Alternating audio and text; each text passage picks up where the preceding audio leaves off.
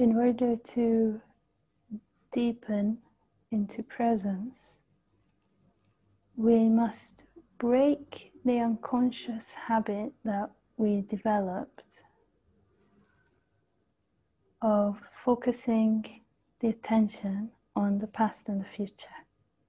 The past and the future take us out of the present moment. And it's the present moment that's the gateway to deepening, to opening to this stillness, this peace, this silence. And so we must become best friends with the present moment.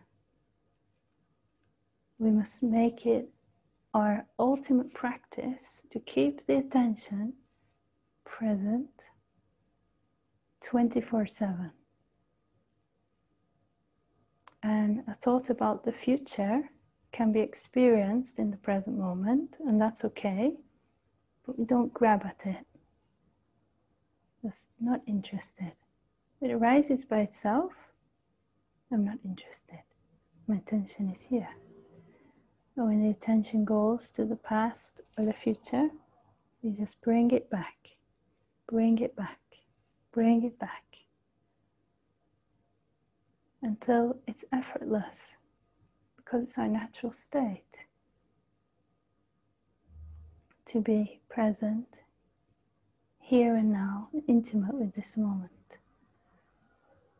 Now, why is it so challenging for us to keep our attention present in this moment?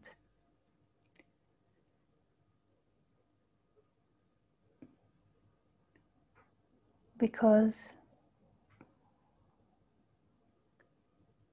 the ego mind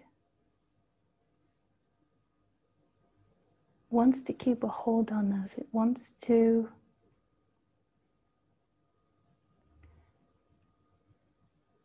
keep us experiencing reality through this veil of separation. And it's that mechanism that we need to break free from in order to discover that which lies beyond that mechanism.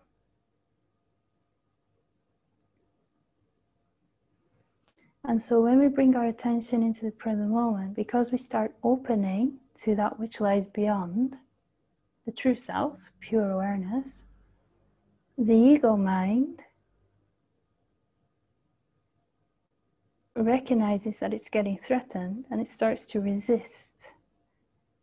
And the discomfort in the body starts to bubble up, which is a form of that ego mind in the form of contracted dense energies.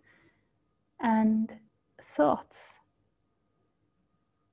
start to pull our attention to the past or to the future. Which neither of them are real, they're only thoughts that are experienced in this moment. There's only ever this moment.